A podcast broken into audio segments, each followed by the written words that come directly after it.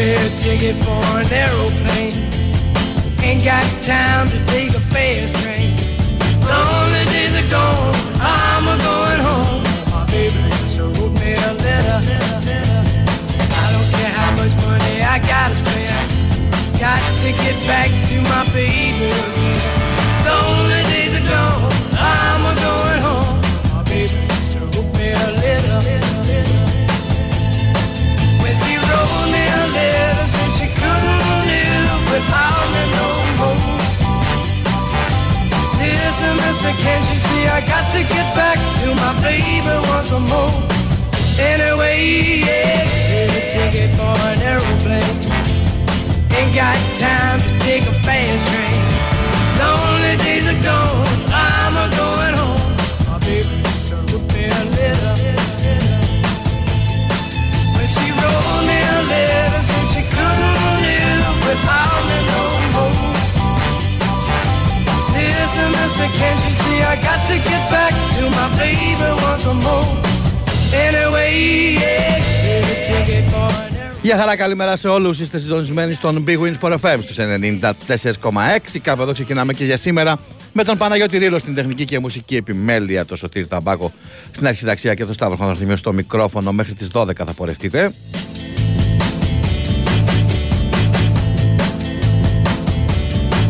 Σε μια μέρα που έχει τώρα σε 50 λεπτά το πολύ σημαντικό παιχνίδι της εθνικής μας ομάδας πόλο των ανδρών απέναντι στην Σερβία στον ημιτελικό του Παγκοσμίου Πρωταθλήματος Υγρού Στίβου, και μετά το απόγευμα είναι μέρα Θεσσαλονίκης, καθώς τόσο ο Άρης όσο και ο ΠΑΟΚ ρίχνονται στην μάχη των προκριματικών.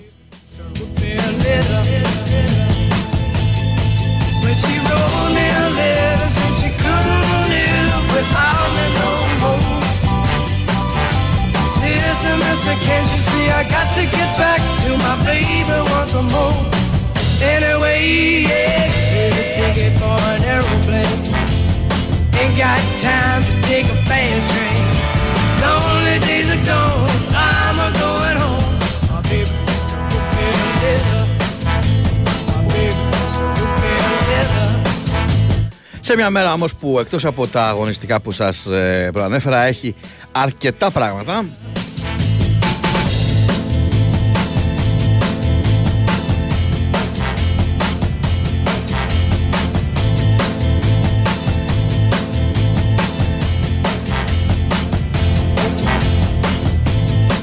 Πρώτο θέμα βέβαια παίζει το μπασκετικό απόκτημα του Παναθηναϊκού, όπως όλα δείχνουν θα είναι πλέον παίκτης των πρασίνων ο Χουάντσο Ερναγκόμεθ. Αλλά και στα ποδοσφαιρικά υπάρχουν πράγματα, υπάρχει η μεγάλη νίκη έστω και σε φιλικό επίπεδο του Ολυμπιακού απέναντι στη Ρέντινγκ, και λέω μεγάλη νίκη διότι μπορεί να μην έχει σημασία το αποτέλεσμα σε ένα φιλικό, αλλά η εμφάνιση απέναντι σε μια ομάδα που είναι σαφώς πιο έτοιμη δείχνει ότι κάτι γίνεται καλά στο Ρέντι.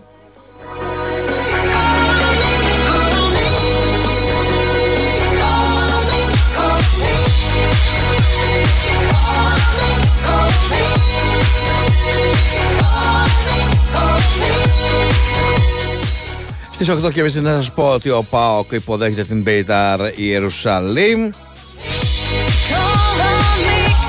ενώ ο Άρης αγωνίζεται στις 6 στην Νεαρμενία κοντά στην Αραράτ.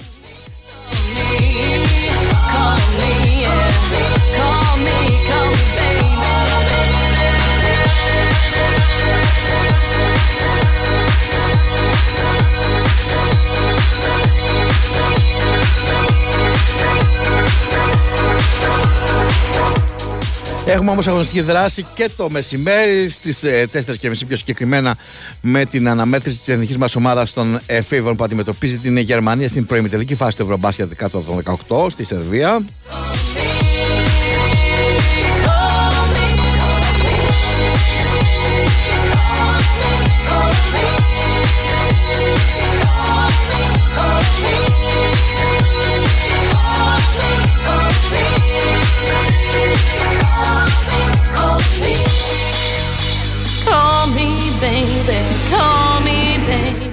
Και για τα προκριματικά βεβαίως δεν παίζουν μόνο ο Άρης και ο ΠΑΟΚ, αλλά Υπάρχουν δεκάδες αναμετρήσεις σήμερα από νωρίς μέχρι αργά το βράδυ για να γεμίσουν το αγωνιστικό πρόγραμμα.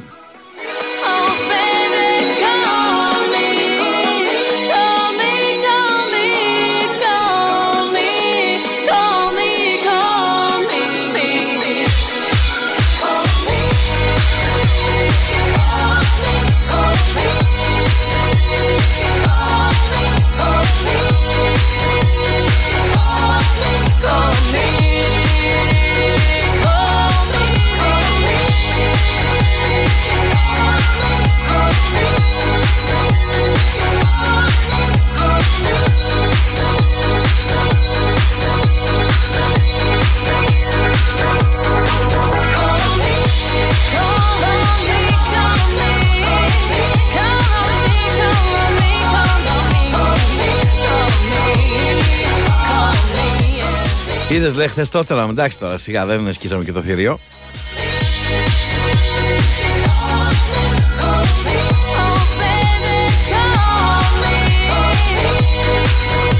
Απαιτούμε, λέει, την άμεση επιστροφή του αυθεντικού σήματος. Η διασκευή δεν μας πείθει, παιδιά. Είναι καλοκαίρι, θα πάμε λίγο σε πιο dance ρυθμούς που λένε και, και στο χωριό του Παναγιώτη Ρήλου.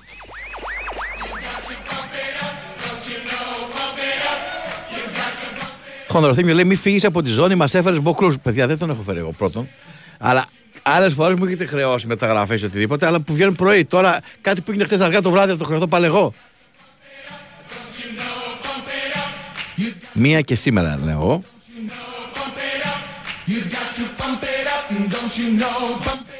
Ακολουθεί διαφημιστικό μήνυμα. Είστε στην Big Win για τις καθημερινές προσφορές, τα μοναδικά έπαθλα, τις ενισχυμένες αποδόσεις και τα ειδικά σε αμέτρητα πρωταθλήματα. Ρυθμιστή σε ΕΠ, συμμετοχή για άτομα άνω των 21 ετών. Παίξε υπεύθυνα, όροι και προϋποθέσεις στο bigwin.gr.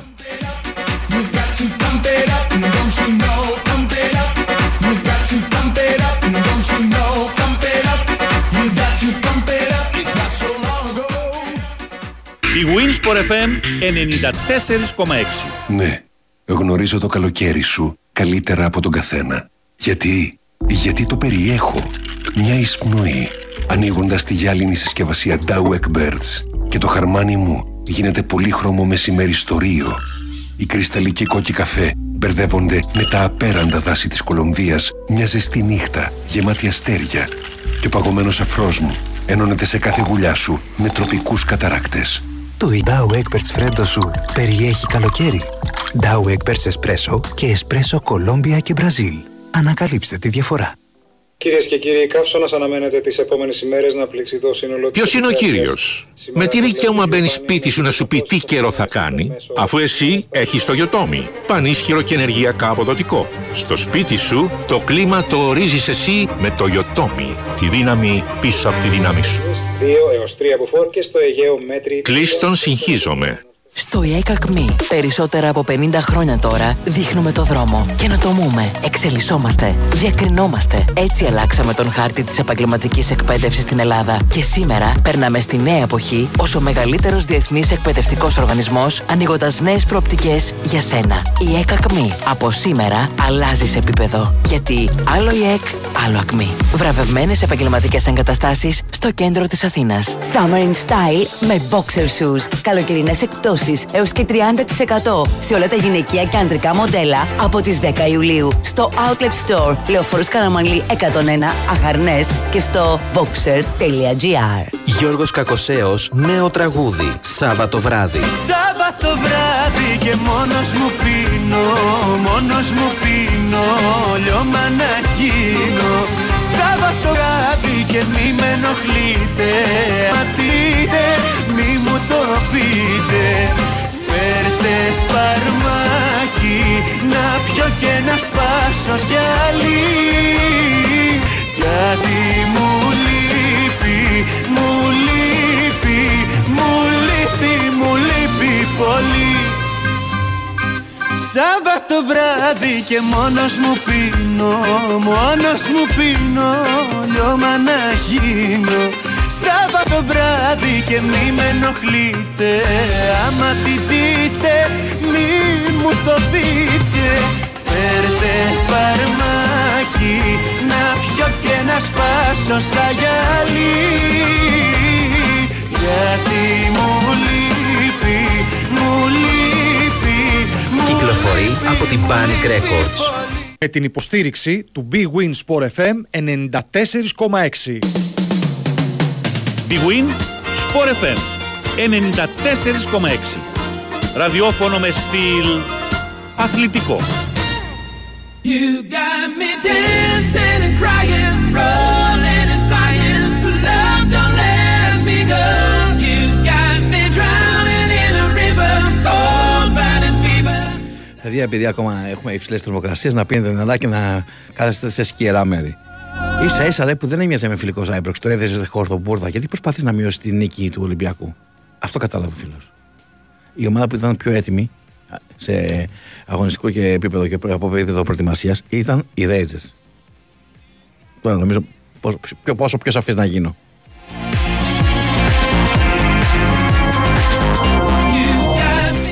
Ο Παναγιώτης λέει Κουρλής είμαι, δεν ξέρω για αυτήν την Κύπρο Παναγιώτη μου σε τι ακριβώς αναφέρεσαι.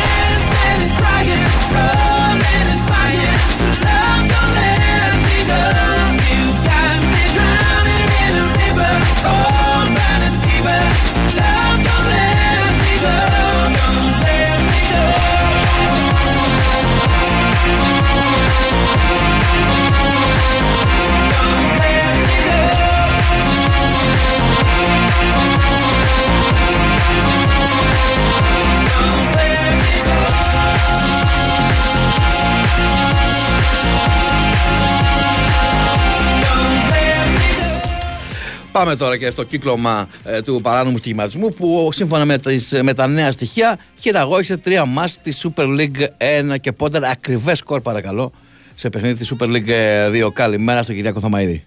Καλημέρα Σταύρο. Πραγματι 3 φετινοί αγώνες για τα play-out της Super League 1 ελέγχονται ως χειραγωγημένοι με βάση τα στοιχεία της δικαστικής υπόθεσης του κυκλώματος παράνομου στοιχηματισμού όπως αποκαλύπτει ο ιστότοπος της δίκης. Τα κινητά και στα λάπτοπ που κατασχέθηκαν υφίστανται επαρκές ενδείξεις για αθέμητη επιρροή παραγόντων σε ποδοσφαιριστές. Μάλιστα τα στοιχεία διασταυρώθηκαν, ταυτοποιήθηκαν με τις νόμιμες υποκλοπές και προέκυψε αλλίωση αποτελεσμάτων αγώνων μέσω στοιχηματικής απάτης. Εκτός από τα 3 μάτς της Super League 1 έχουμε και άλλες 2 περιπτώσεις. Υπάρχει ένας αγώνας Super League 2 που έγινε τον Ιανουάριο του 2023. Πονταρίστηκαν μεγάλα ποσά στο ακριβές σκορ που ήταν το 2-0. Τον ίδιο μήνα το Γενάρη του 2023 εντοπίστηκε μειωμένη απόδοση τουλάχιστον 2 ποδοσφαιριστών σε ομάδα της Super League 2 η οποία έχασε εκτός έδρας με 3 γκολ διαφορά. Παρότι η χαμένη ομάδα φέρεται να αγνοεί τις ενέργειες των 2 παικτών της, ο κώδικας δεοντολογίας της ΕΠΟ προβλέπει την αντικειμενική ευθύνη της ομάδας η οποία αντιμετωπίζει την ποινή του υποβασμού.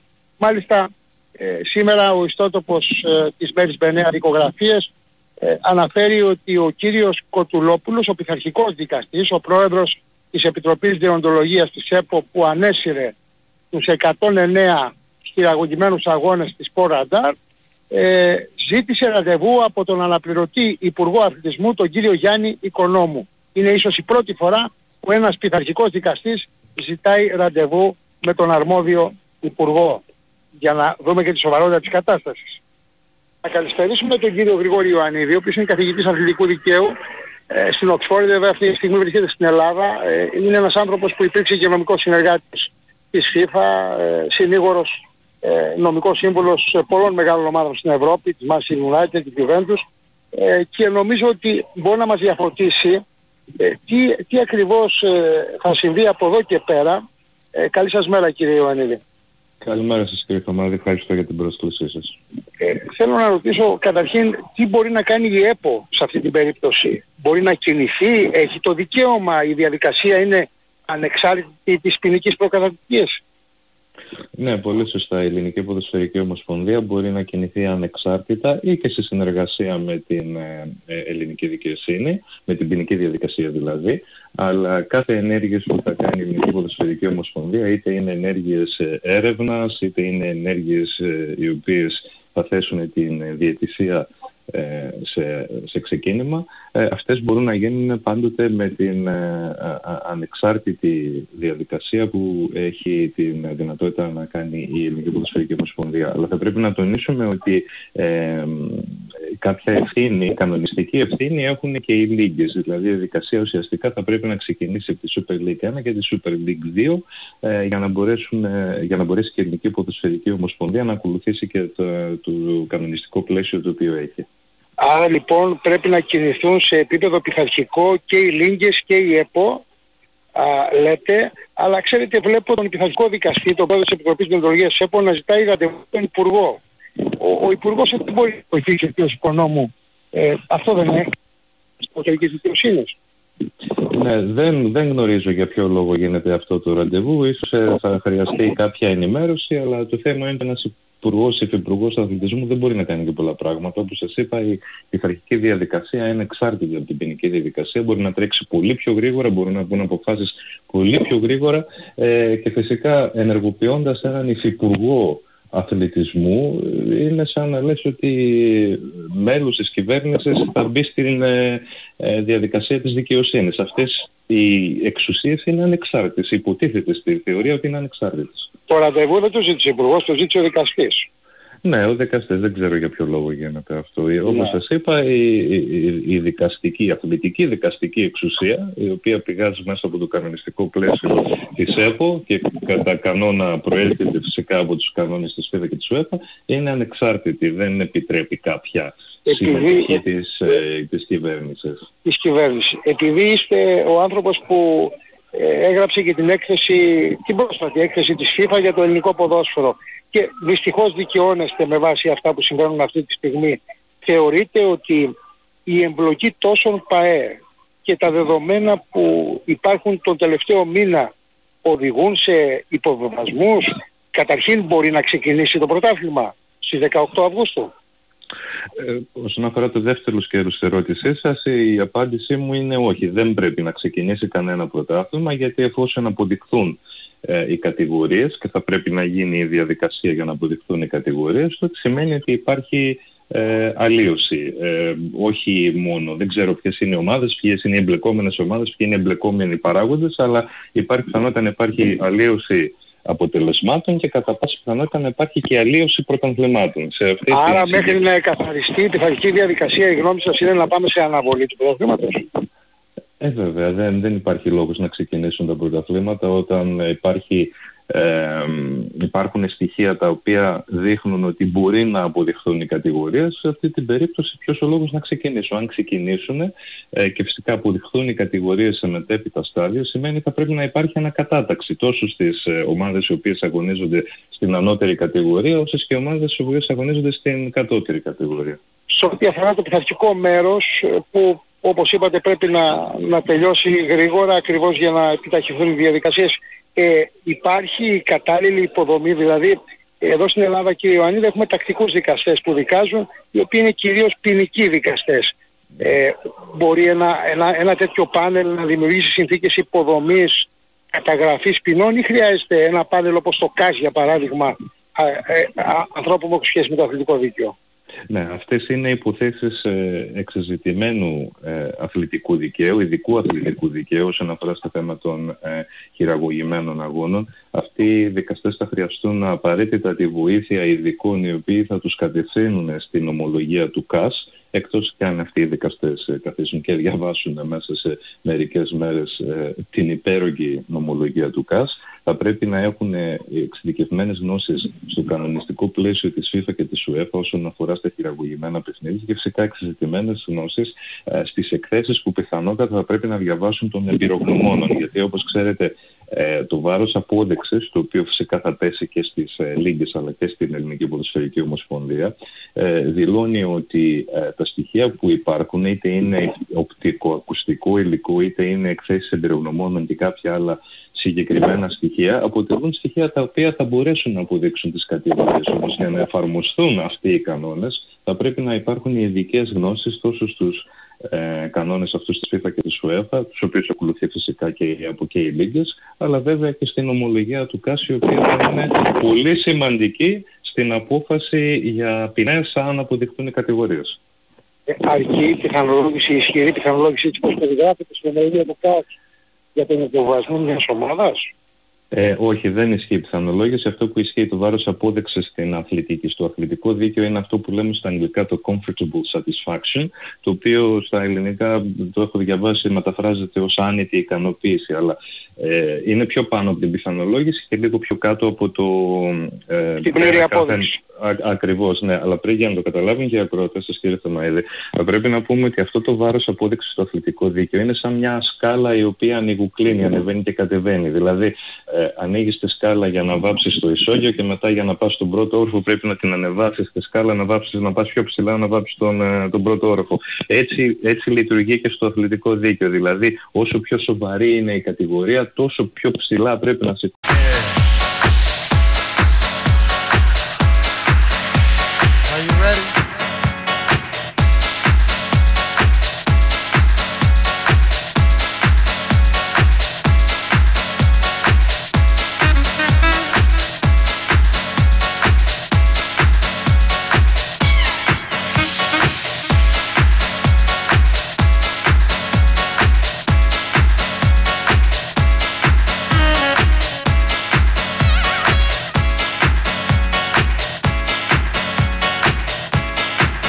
I got the love in the music. I got soul in the music. I got the love in the music. Στο μεταξύ ο μπασκετικός Παναθηναϊκός προαναγγέλνει έναν γκόμεθ με Άνταμ Σάντλερ. Πείτε στο site του Sport FM να δείτε το χαρακτηριστικό έτσι ποστάρισμα.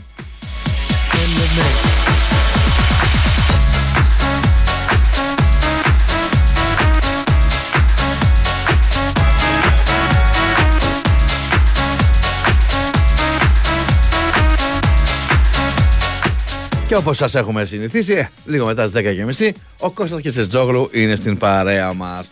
Χαίρετε, χαίρετε. Καλημέρα, πώς είμαστε? Είμαστε σε πολύ καλή κατάσταση. Ωραία, πάρα πολύ. Εσείς ωραία, χαίρομαι για αυτό. Εσείς πώς είστε? Καλά, μια χαρά. Απλά καλά, λέει, κάτσε ρε φίλε. Είμαστε εμείς εδώ, στην Αθήνα και λέμε σε πολύ καλή κατάσταση και εσύ που είσαι σε ένα πιο ωραίο μέρος είσαι απλά καλά. Παντού είναι καλά φίλε μου, παντού είναι καλά. Εντάξει, άμα πάμε σε τέτοιες γενικότητες, οκ. Υγεία να έχουμε. Έτσι, μπράβο. Και να προχωράμε. Να σβήσουν οι φωτιές. Βασικότατο. Πάνω απ' όλα. Δεν το βλέπω, δυστυχώς. Ας ευχηθούμε και ας στείλουμε ό,τι μπορεί, όπως μπορεί ο καθένας να βοηθήσει. Είτε υλικά, είτε ψυχολογικά, είτε δεν ξέρω και εγώ πώς. Πάμε στα δικά μας. Πάμε στα δικά μας. Λοιπόν. Να πούμε καταρχάς ότι η ΑΕΚ έκανε μια μεταγραφή για την ΑΕΚ Β. Βασικά για την ΑΕΚ Β. Δύσκολο όνομα. Εντάξει. Θες να το πω? Εννοείται ότι θέλω να μου το πεις. Σαμίτ Λεμκανή. Εντάξει, το έχεις κάνει πολλές φορές. Πες να μαθαίνετε, Λεμκανή, ναι. Πρέπει να δεις που κόβεις τα φωνή. Η σειρά των γραμμάτων που δεν συνηθίζεται έτσι σε ελληνικές λέξεις. Γι' αυτό μας μπερδεύει λίγο. Nice. Δηλαδή το μη κάπα ας πούμε μαζί, ξέρεις... Το τάφ λάμδα νομίζω, στην αρχή είναι το δύσκολο. Ναι, λέει. Okay. Τέλος πάντων. Δεν έχει... Τέλος πάντων. Αυτοί που θα κάνουν τις περιγραφές θα δυσκολεύονται. Άμα το λες ροή λόγου είναι μια χαρά, άμα το πλέσεις στην περιγραφή είναι λίγο δύσκολο. Λοιπόν, είναι να πούμε ένας θεματοφύλακας που προορίζεται για την ΑΕΚ Β, αλλά ανάλογα την πορεία του πιστεύω ότι... είναι και για την πρώτη ομάδα, όπως γίνεται, όπως βλέπουμε και με άλλες μεταγραφές της ΑΕΚ και με τα δύο παιδιά που ήρθαν φέτος. Πέρυσι είχε έρθει ο Ζήνη και φιλοδοξία και ο συγκεκριμένος να είναι στο επίπεδο αυτόν. Έχει ένα βιογραφικό πολύ ενδιαφέρον. Είναι 19 ετών να πούμε, τώρα τα έκλεισε, Ιούλιο έχει γεννηθεί, του 2004, λίγο μετά τον γύρο που κατέκτησε η Ελλάδα. Θα σε διακόψω γιατί... Μόλις τώρα επίσημα ανακοίνωσε ο Παναθηναϊκός στον Χουάντσο Ερνάν Γκόμεθ. Ανακοινώνει λοιπόν την απόκτησή του για τα επόμενα 2 χρόνια. Θα πω αργότερα τις λεπτομέρειες. Μπορείς να συνεχίσεις. Είναι και λόγος Λούκα περίμενε να έρθει τον αέρα για να το ανακοινώσει. Ευχαριστώ. Εντάξει, να σου πω κάτι. Οι μπασκετικοί Παναθηναϊκοί νομίζω θα σε θέλουν και λίγο γουρλί. Δεν ξέρω. Είδες, τώρα δεν είναι τυχαίο ότι ήμουν στον αέρα την ώρα που ανακοινώθηκε. Δεν ήθελα να το πω. Το σκέφτηκα όμως, είναι αλήθεια. Λοιπόν, να συνεχίσουμε με το ποδοσφαιριστή. Ναι, με το Τλεμκανή. Ναι, έχει γεννηθεί στη Γαλλία, στο Σεν Μόρις, από πατέρα Αλγερινό και μητέρα Μαροκινή. Έχει μια ενδιαφέρουσα ιστορία με τις εθνικές ομάδες. Δηλαδή, η πρώτη εθνική που τον κάλεσε ήταν η Under 16 της Γαλλίας, γιατί εννοείται ότι έχει γαλλικό διαβατήριο, είναι πολύ της Γαλλίας, έχει γεννηθεί στη Γαλλία. Στη συνέχεια πήγε στην Εθνική Μαρόκου, στην Under 20.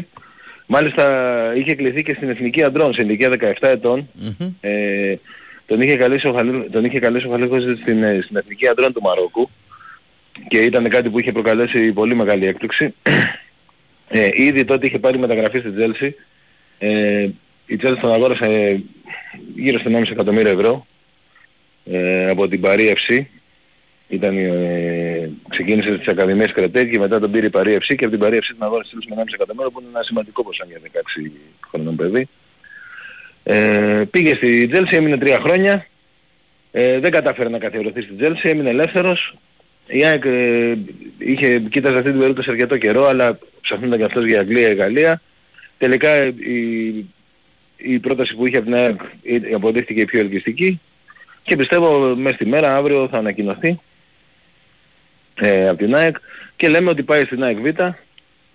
Υπάρχει και ο Γκίνης με το Θεοχάρη, να θυμίσω, και θα είναι πιθανόν και ο τρίτος θεματοφύλακας της πρώτης ομάδας, αφού μέχρι στιγμής δεν έχει υπάρξει από την ΑΕΚ κίνηση για τερματοφύλακα ή κάποιον έμπειρο ή... ουσιαστικά κάποιον... με την Διάδα, Στάνκοβες και Αθανασιάδης, σε περίπτωση που κάποιος από τους δύο δεν μπορεί να είναι στην αποστολή, θα μπαίνει ο συγκεκριμένος, φαντάζομαι.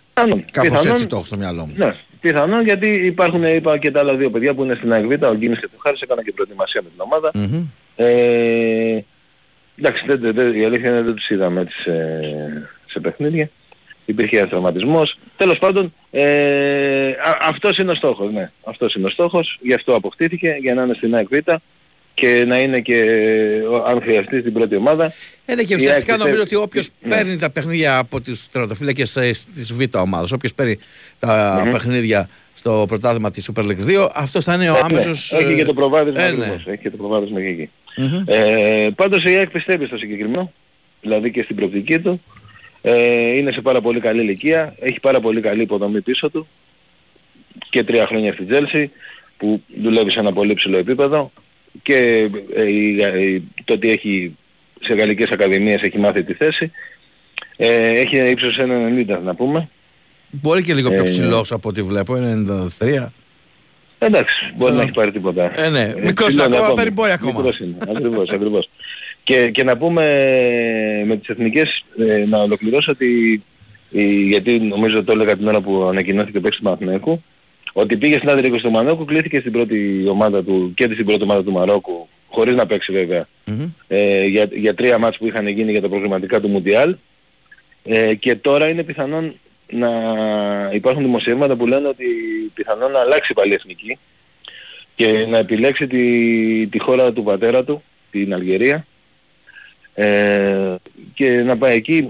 Υπάρχουν αρκετά δημοσιεύματα και υπάρχει μια διαμάχη έτσι στο ίντερνετ για το που θα παίξει, σε ποια εθνική τελικά θα επιλέξει για να πάει στην Εθνική Αντρών, που εκεί μετά δεν μπορείς να αλλάξεις. Να θυμίσω ότι άμα παίξεις σε μικρές εθνικές μπορείς να αλλάξεις μετά την εθνική που θα συμμετέχεις. Ναι, εκεί που θα παίξεις στην Εθνική Αντρών μετά τέλος. Ίσως και γι' αυτό έχει κληθεί και στην Εθνική του Μαρόκου, μήπως έπαιρνε κάποια λεπτά συμμετοχής και τον... Ναι, φαντάζομαι πως αυτή ήταν η... Ναι, πιθανόν. Έτσι λοιπόν έχουν τα πράγματα. Είναι μεταγραφή για ΑΕΚ Β, εκτός προγραμματισμού της πρώτης ομάδας, αλλά υπό προϋποθέσεις, όπως και τα άλλα δύο παιδιά, μπορεί να βρεθεί και στην πρώτη ομάδα και να παίξει κιόλας κάποια στιγμή. Θα το δούμε. Είναι ακόμη νωρίς. Πάντως η μεταγραφή είναι κλεισμένη και αυτό που λείπει είναι ανακοίνωση. Τώρα στα υπόλοιπα υπάρχει πρωινή προπόνηση σήμερα όπως και κάθε μέρα. Με απόντα το Κατσίνοβιτς μόνο, σωστά.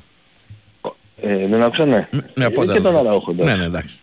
Αλλά σήμερα, επειδή έχει ανεβάσει κάποια ιστορία από την πρωινή δουλειά στο γυμναστήριο, τον είδα το Κατσίνοβιτς κανονικά κάνει και αυτός ασκήσεις εκεί, να σηκώνει βάρη κτλ. Είναι κάθε μέρα 9 η ώρα θα είναι η προπόνηση. Είναι μια ώρα που αντέχεται ακόμη ζέστη στα Σπάτα. Και έχουμε το παιχνίδι της Κυριακής με την Τραμζοσπορ, που πιθανόν θα είναι και η τελική πρόβα πριν τα παιχνίδια με τη Ντιναμό. Ένα πολύ σημαντικό φιλικό και ελπίζω να το δούμε τηλεοπτικά. Γίνονται προσπάθειες από ό,τι γνωρίζω από τον Κοσμοτέ. Δεν υπάρχει ακόμη αποτέλεσμα. Αλλά θεωρώ ότι τα δικαιώματα να πούμε ότι τα έχει Τραμζοσπορ, έτσι είναι, το παιχνίδι γίνεται στη Τραπεζούντα. Πιστεύω ότι να βρεθεί η λύση και να το δούμε το παιχνίδι, γιατί είναι πάρα πολύ σημαντικό. Θα είναι και το παιχνίδι που θα παίξει ο Πινέτα. Θα δούμε και σε ποια θέση τον προορίζει και πιστεύω ότι η 11η που θα ξεκινήσει αυτό το μάτς θα έχεις περισσότερες πιθανότητες να ξεκινήσει και το μάτς με την Ντιναμό, το οποίο πιθανότατα θα γίνει στις 8 του μήνα.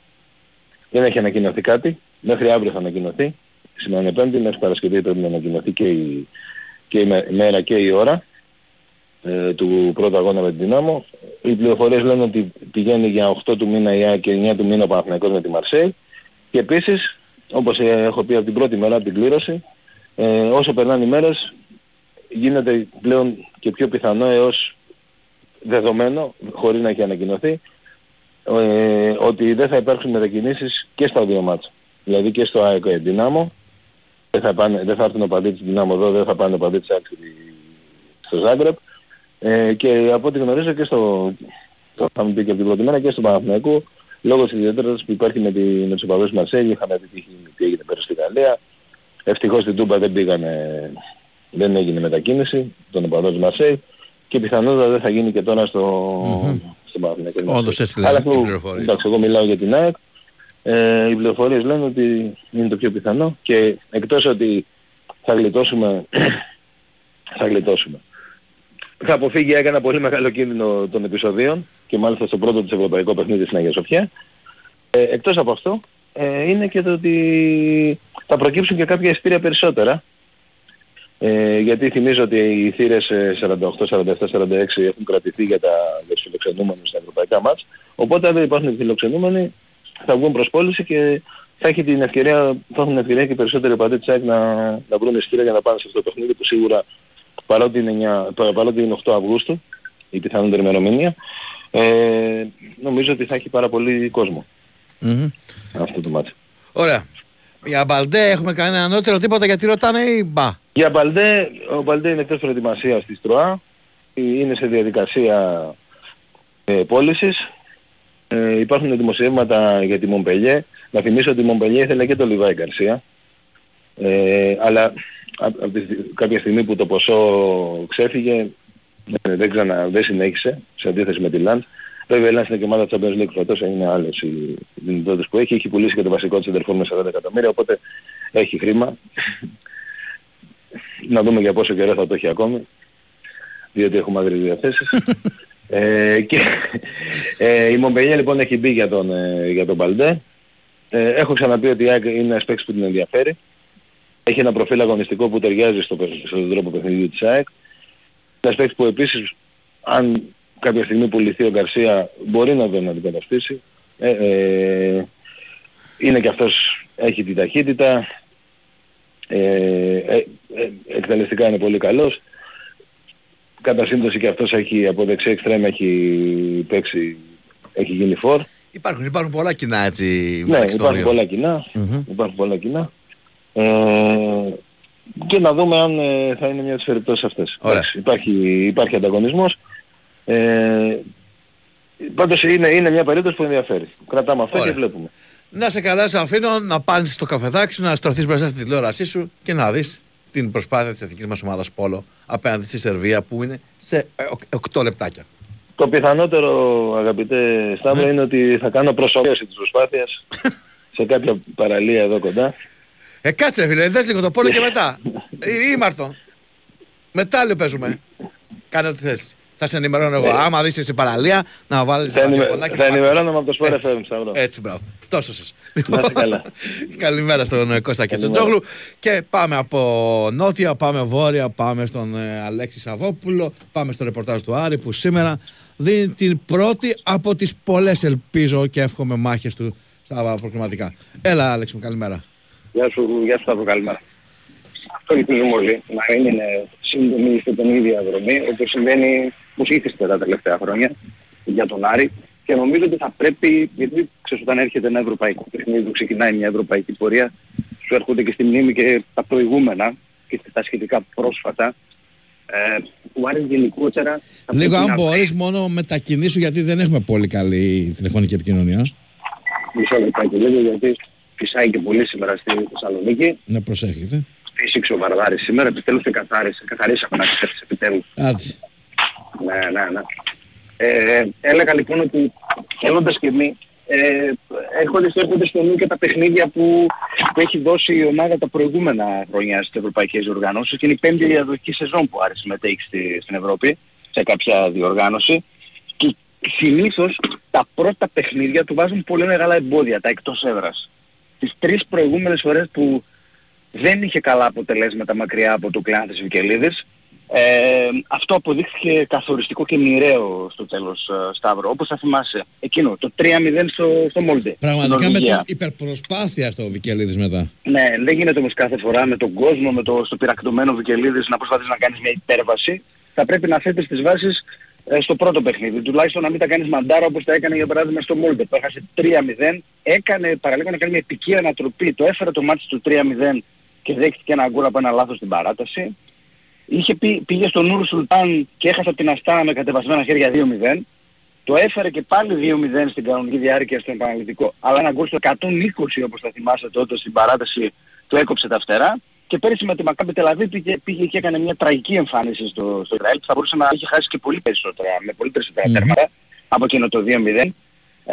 Το προσπάθησε και πάλι, κέρδισε 2-1, είχε ευκαιρίες, αλλά αυτός πρέπει να διορθώσει λίγο αυτό το πράγμα. Δηλαδή σήμερα αυτό περισπερνάνε ο στόχος, να θέσει τις βάσεις από το πρώτο παιχνίδι. Δεν είναι ίδιας δυναμικότητας, με την Μόλντε, με την Αστάνα είναι χαμηλότερο επίπεδο νομίζω, η Αραράτ, αλλά δεν πάβει να θέλει πολύ μεγάλη προσοχή. Όπως είπε χθες ο Τερζής, είναι μια ομάδα που μεσοεπιθετικά έχει 3-4 παίκτες πολύ ταχύς, που θέλουν πολύ προσοχή. Οι δύο πλάγοι, επιθετικοί της, ο ένας ο δεύτερος επιθετικός της που κινείται πίσω από το φορ, θέλουν πολύ μεγάλη προσοχή όπως είπε χαρακτηριστικά. Λοιπόν, ενδεκάδα αυτή που έχουμε πει. Νομίζω ότι δεν θα αλλάξει κάτι. Το ψηλό επιβεβαίωσε χθες ο προπονητής του Άρης στη συνέντευξη που είπε ότι θα πάμε με την εμπειρία και τους παλιούς, τους περισσότερους δηλαδή από τον περσινό κορμό. Δηλαδή θα παίξει με τον Κουέστα στο τέρμα, με τον Εμπακατά στο δεξιό άκρο, τον Ματαρίτα στο αριστερό, τον Φαμπιάνο με τον Ντουμπάτζο στο κέντρο της άμυνας, ο Ζουλ θα είναι στο 6, μπροστά του θα είναι ο Ρουπ με τον Νταρίντα, ο Πάλμα αριστερά, ο Μενόντες δεξιά και ο Άντρε Γκρέι στην κορυφή της επίθεσης. Νομίζω ότι αυτή θα είναι η δεκάδα. Όπως μας λες αυτές τις μέρες, δεν νομίζω και εγώ να υπάρξει κάποια διαφοροποίηση. Είχαμε και το περιστατικό στη συνέντευξη τύπου, το οποίο θεωρείς ότι ήταν από αφέλεια ή ήταν για πικάρισμα. Τώρα από αφέλεια δεν νομίζω.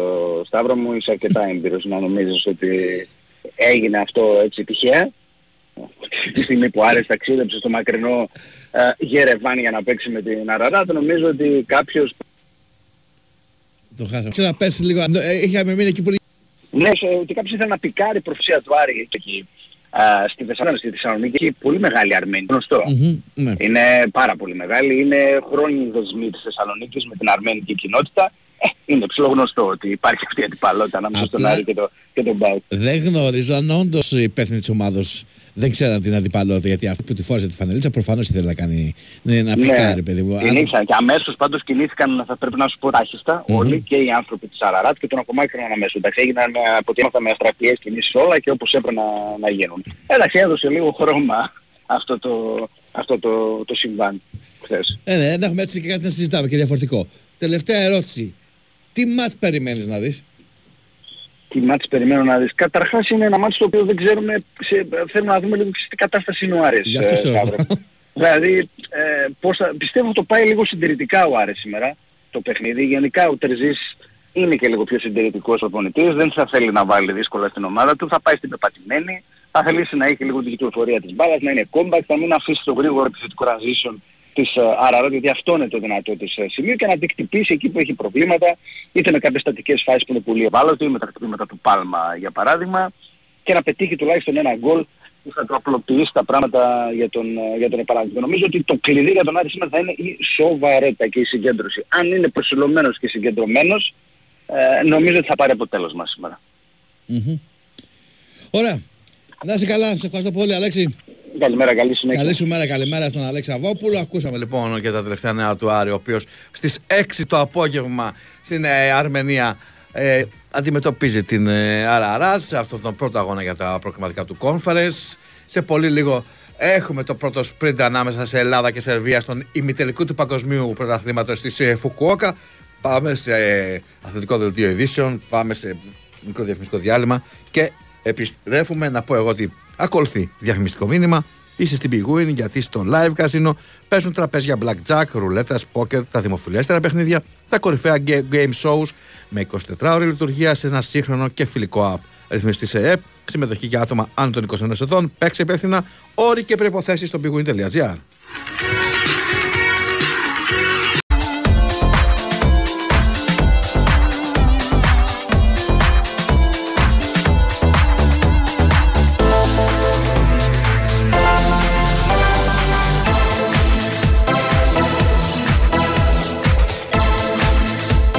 Εδώ είμαστε, επιστρέψαμε, Big Wins Sport FM τους 94,6. Καλημέρα σε όλους. Κυριάκος Σταθερόπουλος πλέον στην τεχνική μουσική επιμέλεια πήρε την θέση του Παναγιώτη Ρήλου. Παραμένει σταθερά στην αρχιταξία ο Σωτήρης Ταμπάκος. Σταύρος Χονδροθύμιο στο μικρόφωνο μέχρι τις 12.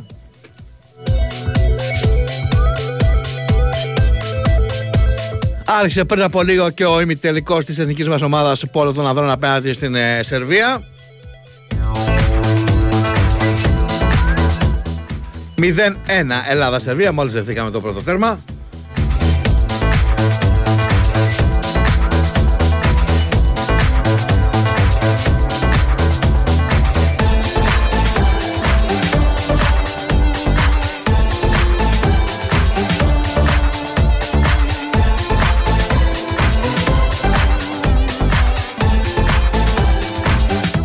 Άμεση απάντηση από την εθνική μας, η οποία ισοφαρίζει με μακρινό ωραίο σουτ.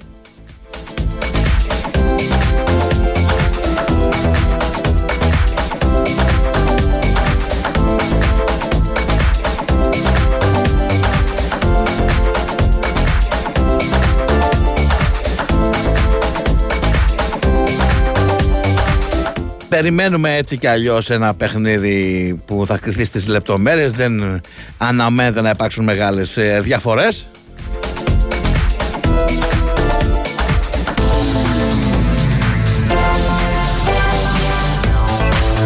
Ο Δημήτρης Κουβάκης, αυτός που είχε βάλει το νικητήριο τέρμα στην προηγούμενη αναμέτρηση, είναι αυτός που ανοίγει λογαριασμό για την εθνική μας σήμερα.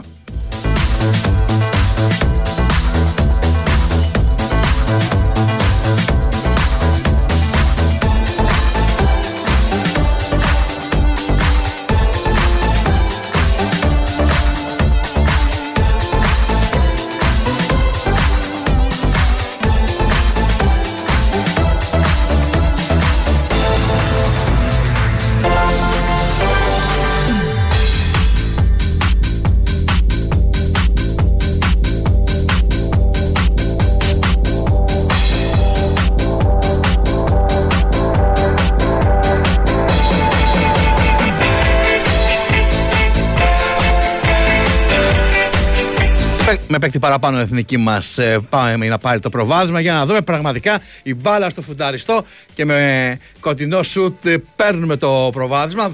2-1 λοιπόν η εθνική μας ομάδα.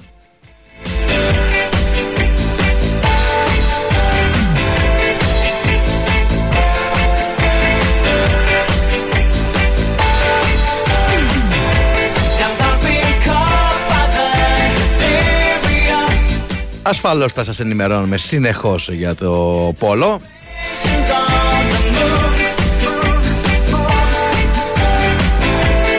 Ο Κάκαρης είναι αυτός που δίνει το προβάδισμα στην εθνική μας.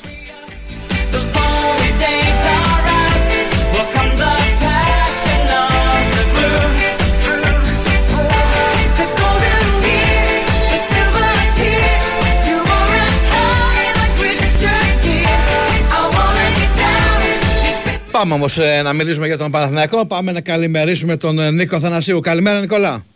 Καλημέρα, Σταύρο μου. Πώς είσαι? Όλα καλά, εσύ. Βλέπεις πόλο ή ενημερώνεις από εμάς? Ενημερώθηκα από το Στήρι. Ενημερώθηκα από το Στήρι, καλώς είσαι και εσύ. Να σε ενημερώνω και εγώ εδώ live. Λοιπόν, βγαίνουν σήμερα τα στήρια για την Νύπρο, βλέπω, έτσι.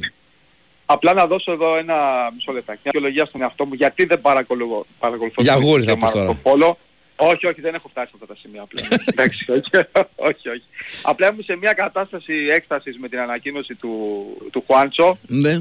Ή αλλιώς Μποκρούζ. Είχα και τον μικρό, οπότε δεν είχα προλάβει, ξέρεις, ακόμα να προλάβω να κάτσω στο καναπέ. Πάρε το μικρό δίπλα να δει και πόλο, να μην βλέπει μόνο μπάσκετ και ποδόσφαιρο. Ακριβώς. Ναι. Λοιπόν, πάμε στα δικά μας τώρα. Πριν από λίγο, δεν έχει 10 λεπτά, η ΠΑΕ Παναθηναϊκός εξέδωσε ανακοίνωση για τα εισιτήρια του επαναληπτικού παιχνιδιού με την Ντνίπρο. Αυτά θα κυκλοφορήσουν σήμερα στις 2 το μεσημέρι, ηλεκτρονικά, έτσι, δεν ανοίγουν τα εκδοτήρια.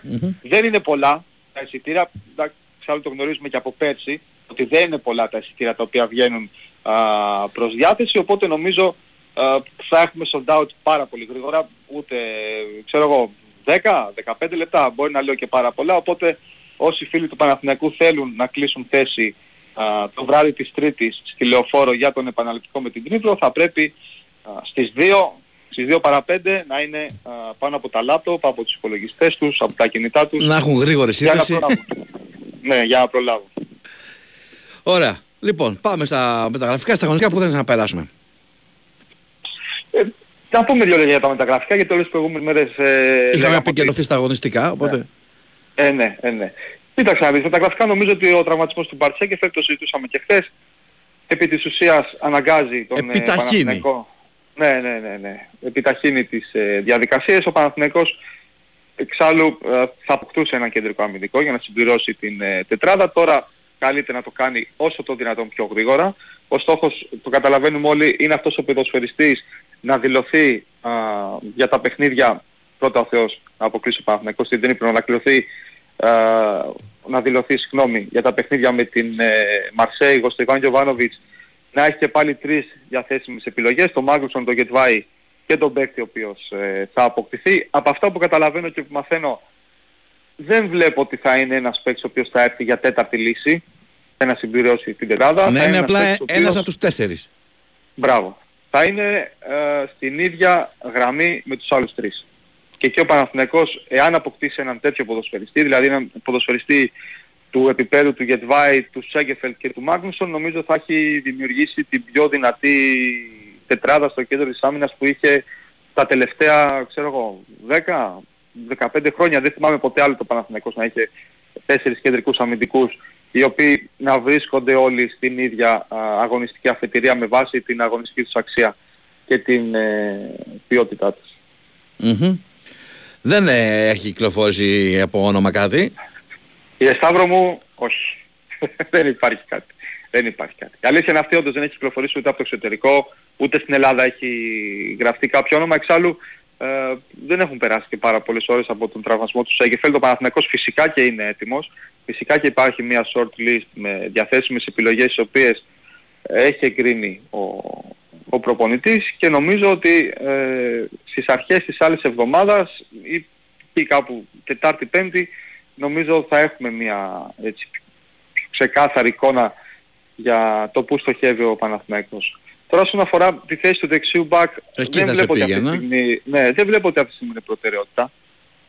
Έχουμε πει από την αρχή του καλοκαιριού ότι ο Παναθηναϊκός θα πάρει και παίκτη εκεί, αλλά αυτή τη στιγμή καταλαβαίνουμε όλοι ότι όλο το βάρος έχει πέσει στη θέση του στόπερ. Γιατί ο Παναθηναϊκός έχει πρόβλημα μεγάλο. Εκεί έχει μείνει μόνο με δύο παίκτες. Έχει κενό, τέλος πάντων, ενώ στα άλλα υπάρχουν λύσεις. Μπορεί να θέλεις κάτι περισσότερο, κάτι καλύτερο, αλλά υπάρχουν λύσεις. Θα ψάξεις δεξί μπακ με τι χαρακτηριστικά? Έναν δεξιό μπακ τύπου Χουάνκαρ. Κοίταξε, ξέρουμε.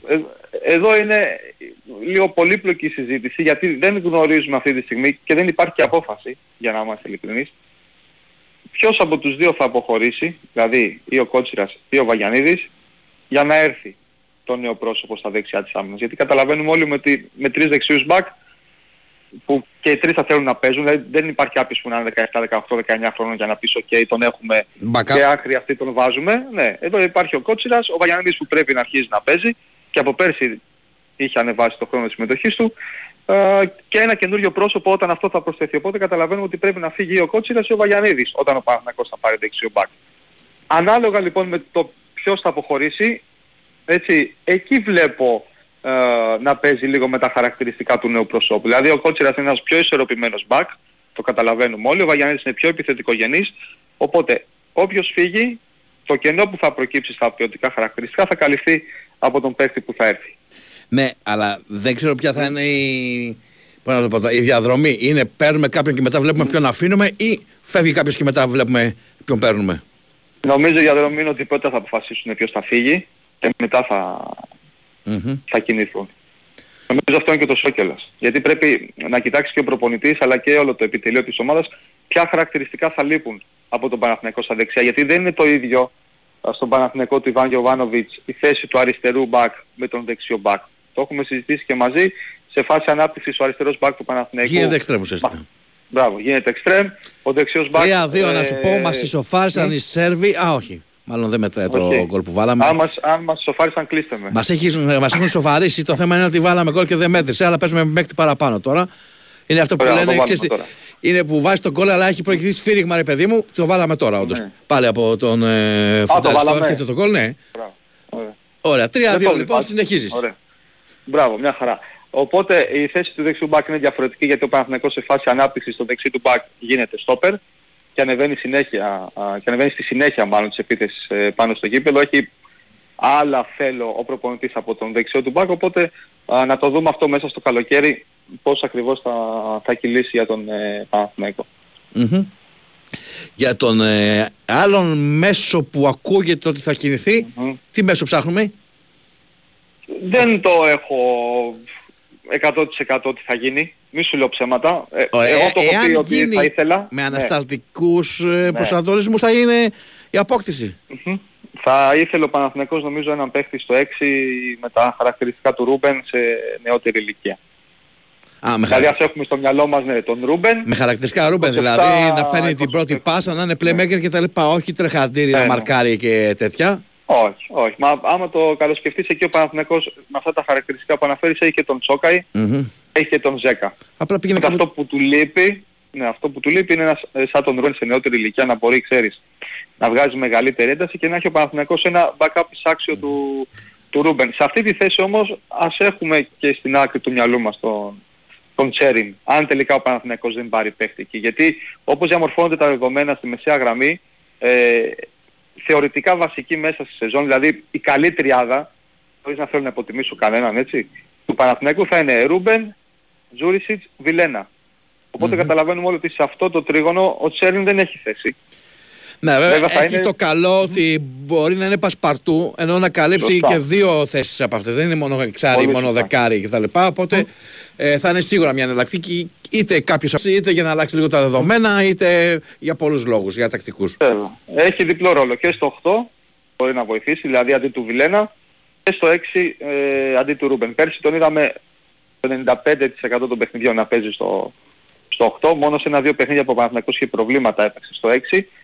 Αλλά έχει δείξει ο Τσέριν ότι σε αυτόν τον ρόλο θα μπορούσε να δώσει πολύτιμες λύσεις. Οπότε αν ο Παναθηναϊκός δεν πάρει παίκτη εκεί, νομίζω ο Τσέριν θα είναι σε πρώτο ρόλο backup του Ρούμπεν και όχι ο Τσόκαη.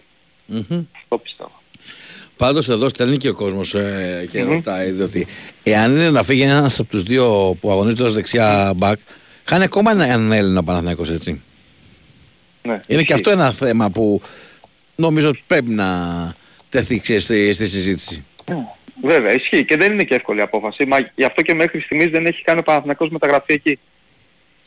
Και ίσως η πιο δύσκολη μεταγραφική απόφαση που πρέπει να πάρει ο Παναθηναϊκός αυτό το καλοκαίρι. Και να πεις ότι φεύγει ένας από τους δύο και φέρουμε κάποιον Έλληνα πολύ καλό. Και όχι μπορείς να φέρεις. Να, λέει εδώ. Δηλαδή, θα μπορούσε να φέρει τύπου Χατζηδιάκου που παίζει, λέει, στόπερ και παίζει και δεξιμπάκ, έτσι ώστε να μην φύγει κανένας από τους υπάρχοντες και είναι και Έλληνας. Ωραία. Και καλύπτουμε έτσι και τη θέση του στόπερ και του δεξιμπάκ, λέω εγώ. Ναι. Αυτό το παιδί είναι 26 χρονών, έκανε μια τρομερή σεζόν στην Άλκμα. Κοίτα πώς έρχεται στην Ελλάδα. Εγώ σου λέω το μήνυμα του φίλου. Ναι, Παναθηναϊκός είναι. Και από τις Ακαδημίες του Παναθηναϊκού. Ναι, ναι. Έχει ξεκινήσει από τις Ακαδημίες του Παναθηναϊκού το παιδί και έφυγε στα 14 του να πάει στην Ολλανδία. Έχει δηλώσει κιόλας ότι θα ήθελε κάποια στιγμή να έρθει να παίξει στην Ελλάδα, αλλά δεν είναι αυτή τη στιγμή, δεν ξέρω αν είναι αυτή που μιλάμε τώρα. Λοιπόν, και να σε ρωτήσω και για αν παίζει του Σιώπαρου, όπως λέει εδώ ο φίλος. Του Σιώπαρου, ναι, έτσι το γράφει. Δεν υπάρχει κάτι, ναι. Του Σιώπαρου αυτή τη στιγμή δεν υπάρχει κάτι.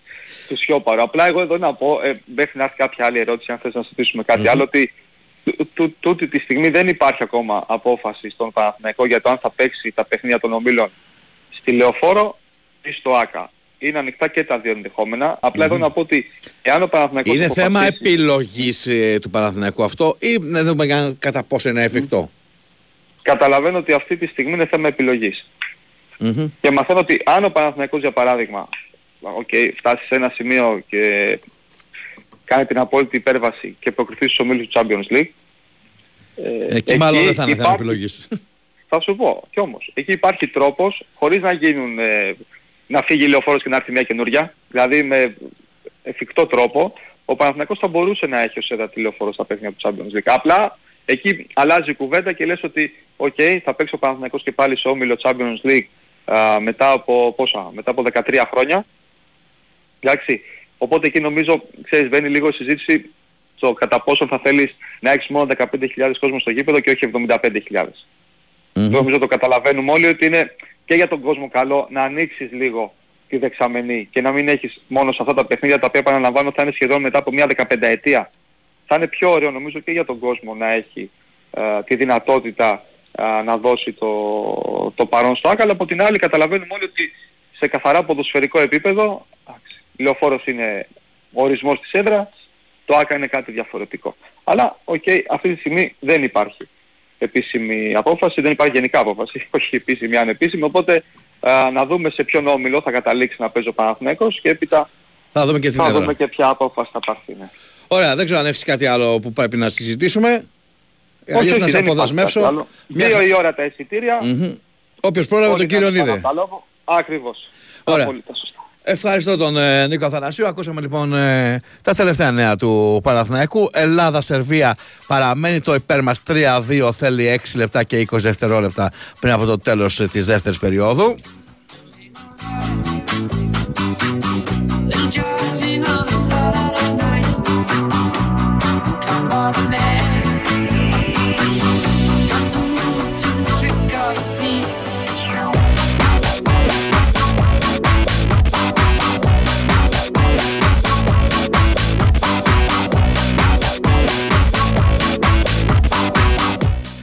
Σήμερα όμως είπαμε υπάρχει αγωνιστική δράση. Ακούσαμε νωρίτερα το ρεπορτάζ του Άρη που στις 6 η ώρα φιλοξενείται από την Αραράτ στο Ερεβάν. Όμως στην ευρωπαϊκή μάχη ρίχνεται και ο ΠΑΟΚ στις 8.30 απέναντι στην Μπέιταρ Ιερουσαλήμ. Πάμε στην Θεσσαλονίκη. 4-2 η εθνική μας ομάδα. Σκοράρει και παίρνει προβάδισμα 2 τερμάτων απέναντι στην Σερβία. 5,5 λεπτά πριν το τέλος της δεύτερης περίοδου. Καλημέρα στο γουρνί Δημήτρη Τζορμπατζόγλου. Γεια σου Σταύρο, καλημέρα. Καλημέρα. Από τη Θεσσαλονίκη που ήδη φυσάει αρκετά, έχει πέσει αρκετά η θερμοκρασία. Όλοι έχουμε το νου μας, πραγματικά πρέπει να έχουμε όλοι το νου μας. Ό,τι βλέπουμε, γιατί είναι οι συνθήκες πολύ δύσκολες για πυρκαγιές και τα λοιπά και εδώ στο νομό το δικό μας πλέον, όπου φυσάει μετά από πολύ καιρό, σε πολύ ξηρές συνθήκες έτσι κι αλλιώς, όπως διαμορφώθηκαν από τον καύσωνα. Αυτό για το ποδόσφαιρο είναι εντάξει, καλύτερο. Η θερμοκρασία έχει πέσει καμιά 10 βαθμούς ήδη από το πρωί και κάπως έτσι θα είναι και το βράδυ την ώρα του παιχνιδιού. Νομίζω ότι αυτό είναι παράγοντας που έχει διαμορφώσει ένα πολύ μεγάλο ενδιαφέρον φιλάθλων. Δεν ξέρω πώς έτσι έχει αλλάξει το κλίμα και ποιος είναι ο λόγος. Τελευταίες 5 μέρες πολύ μεγάλη κίνηση και στα διαρκείας που τελείωσε η πρώτη περίοδος στα 8.200 αλλά και στα μεμονωμένα. Ήδη έχουν τελειώσει εισιτήρια στη θύρα 7 του γηπέδου, ήδη τελειώνουν στη θύρα 4 του γηπέδου. Είναι μια πολύ ευχάριστη έκπληξη των τελευταίων ημερών. Φαίνεται ότι η Τούμπα το βράδυ θα έχει τουλάχιστον 20.000 κόσμο και παοξίδες και οπαδούς της Μπεϊτάρ. Φυσικά πολλά μηνύματα για προσοχή, για οτιδήποτε, για πανό, για λέιζερ. Εντάξει, μέχρι τώρα πάει καλά και οι Ισραηλοί μέχρι και στους δρόμους βγήκαν χθες με την περιφρούρηση αστυνομικών και ευτυχώς δεν έγινε τίποτα. Μακάρι και το βράδυ να μην έχουμε προβλήματα από αυτό το κομμάτι. Τώρα στα υπόλοιπα διαδικαστικά, εντάξει, με τη νέα του φανέλα ο ΠΑΟΚ, με 23 παίχτες στην αποστολή όπως δικαιούται, έξω ο Ντόγκλας που είναι τιμωρημένος, έξω ο Βιερίνια που είναι τιμωρημένος, έξω και ο Τσαούσης, μαζί και με τους δύο νεαρούς goalkeeper. Στους 23 είναι ο Σαμάτα και όλοι οι υπόλοιποι, αφού δεν προέκυψε κάποιο πρόβλημα τις τελευταίες ημέρες. Σε ένα πιθανό σχήμα τώρα, με βάση και τις τελευταίες δοκιμές από τον Λουτσέσκου, που χθες θυμίζω το συνέντευξη που είπε ότι αν μου λέγανε πριν 2-3 χρόνια αν υπάρχει περίπτωση να χρησιμοποιήσω ποδοσφαιριστή που έχει στην ομάδα 5-10 προπονήσεις, δεν υπήρχε ενδεχόμενο, αλλά τα φέρνει έτσι η ζωή, αλλάζω κι εγώ και μπορεί να παίξουν και θα παίξουν από ό,τι φαίνεται παίχτες που ήρθαν στο τέλος της προετοιμασίας για τον ΠΑΟΚ, και ένας από αυτούς είναι ο Ράχμαν Μπάμπα, που φαίνεται ότι έχει εντυπωσιάσει τον προπονητή. Συγγνώμη να σε διακόψω λίγο. 5-2 από Παναστασίου και δεν ξέρω αν έχεις δουλειά μετά, αλλά μου φαίνεται θα σε πάω μέχρι το τέλος του αγώνα. Εδώ παρέα. Μάλιστα, άμα χρειαστεί τα ξαναλέμε. Όχι, να σε κρατήσω θέλω. Ναι, θα μου πεις να πάρουμε μια... 20 κύμα. Ναι, ρε φίλε, το 3-2 με τη μία 5-2. Δεν ξέρω τι συμβαίνει με την πάρτι σου. Έγειρε η πισίνα. Φαντάζεσαι, κάνω εικόνα. Τέλος πάντων. Συγγνώμη για τη διακοπή, αλλά είναι σημαντικό το γκολ του Παπαναστασίου. 5-2 λοιπόν εθνική. Μας θέλει 3,5 λεπτά πριν το τέλος της δεύτερης περίοδος. Ακριβώς. Μεγάλα πράγματα για οποιοδήποτε ομαδικό άθλημα δικό μας. Λοιπόν, ο Κοτάρκι θα είναι στο τέρμα. Στα στόπερ χθες δοκιμάστηκε ο Ενκόγκ που το περιμέναμε με τον Μιχαηλίδη, που μπορεί να πάρει θέση βασικού, και όχι τον Κουλιεράκη. Αυτό το περιμέναμε. Ή τέλος πάντων ήμασταν λίγο υποψιασμένοι, δοκάρι για τους Σέρβους. Θα έπρεπε ίσως να είμαστε, γιατί ήταν το τελευταίο δίδυμο στο τελευταίο φιλικό. Μάλλον δεν ήταν τυχαίο και θέτει πολύ σοβαρή υποψιότητα να παίξει και σήμερα ο Μιχαηλίδης βασικός και να ξεκινήσει μετά από πολύ καιρό στον ΠΑΟΚ. Πλάγια είπαμε ο Ράχμαν Μπάμπα, αριστερό μπακ, δεξιά ο Κετζιόρα. Το αποφάσισε εδώ και καιρό, αφού και ο Λίβα της έχασε έδαφος και ο Σάστρε είναι τραυματίας. Δίδυμος στα χάφος Βά με τον Τσιγκάρα. Τριάδα μεσοεπιθετική και εκεί χωρίς εκπλήξεις, με τον Κωνσταντέλια στο 10, τον Τάισον αριστερά, τον Ζίβκοβιτς δεξιά, και στην κορυφή της επίθεσης, όπου επίσης υπήρχε ένα δίλημμα και το δίλημμα ήταν ο Μπράντον Τόμας με τον Τζίμα, τον νεαρό. Χθες δοκιμάστηκε περισσότερο ο Ισπανός, ο Μπράντον. Αυτός θεωρείται επικρατέστερος για να ξεκινήσει στο παιχνίδι. Αν ισχύσει αυτό, ο ΠΑΟΚ θα έχει μια διαφορετική τετράδα στην άμυνα από αυτή που τελείωσε τη χρονιά. Τώρα είναι και τακτικοί λόγοι.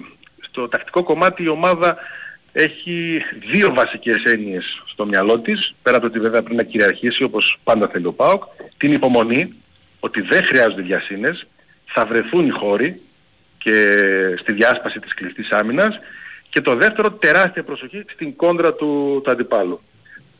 Δεν κρύβω ότι οι Ισραηλοί αυτό θα επιδιώξουν να κάνουν. Στο κάτω-κάτω, και να είδαν τον ΠΑΟΚ στα φιλικά του, αυτό θα διαπίστωσαν ότι είναι ένα πρόβλημα της ομάδας του ΠΑΟΚ. Ο ΠΑΟΚ το ξέρει και όλοι το ξέρουν, και εμείς να δούμε στην πράξη πώς θα αντιμετωπιστεί. Και αν και οι επιλογές του Λουτσέσκου έχουν σχέση με αυτό το ζήτημα της τακτικής που θα επιδιώξει στο παιχνίδι. Ουκρανός ο διαιτητής, θυμίζουμε, 8.30, εκεί θα είμαστε φυσικά για να το περιγράψουμε. Έχουν σπάσει τα δοκάρια Σέρβοι όση ώρα στην τροφιά μας, να ξέρεις. Είναι πιο μεγάλη δική μας, είναι πιο μικρή δική μας αιστεία. Μπορεί να είναι και πιο φαρδί το δοκάρι, δεν ξέρω. Έτσι.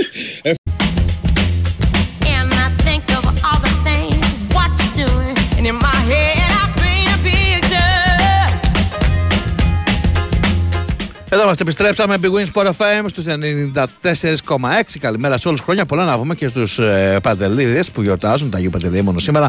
Χρόνια πολλά και στο δικό μας τον Παντελή Καλαϊτζίδη.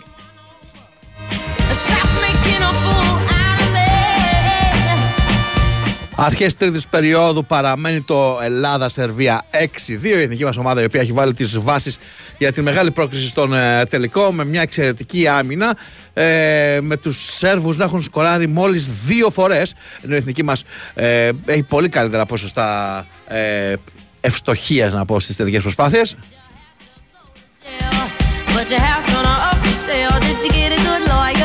Και με μια λόμπα μόλις τώρα κάνουμε το 7-2. Νομίζω πλέον υπάρχει και αυξημένη αυτοπεποίθηση να δοκιμάζεστε τέτοιες ενέργειες σε ημιτελικό παγκοσμίου κυπέλου. Δεν είναι εύκολο πράγμα. Ναι, το δείχνει η R3 για τον φίλο που ρωτάει.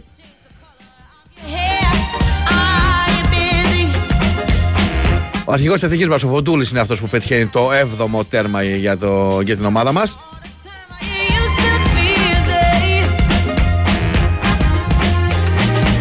Χάρμα οφθαλμών, όπως χαρακτηριστικά μου μεταφέρει στα αυτή μου Σωτήρης Ταμπάκος, κάνει και σχολιασμό.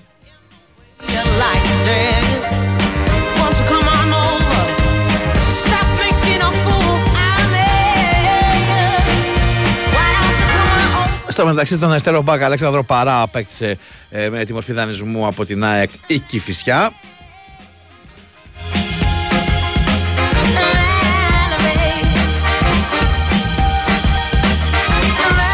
Η εθνική ομάδα η οποία αρνείται να δεχτεί γκολ. Δέχτηκε ένα στην αρχή, στην πρώτη επίθεση ουσιαστικά του ημιτελικού, και ένα μόνο λίγο μετά. Σχεδόν για δύο περιόδους οι Σέρβοι δεν έχουν βρει δίχτυα.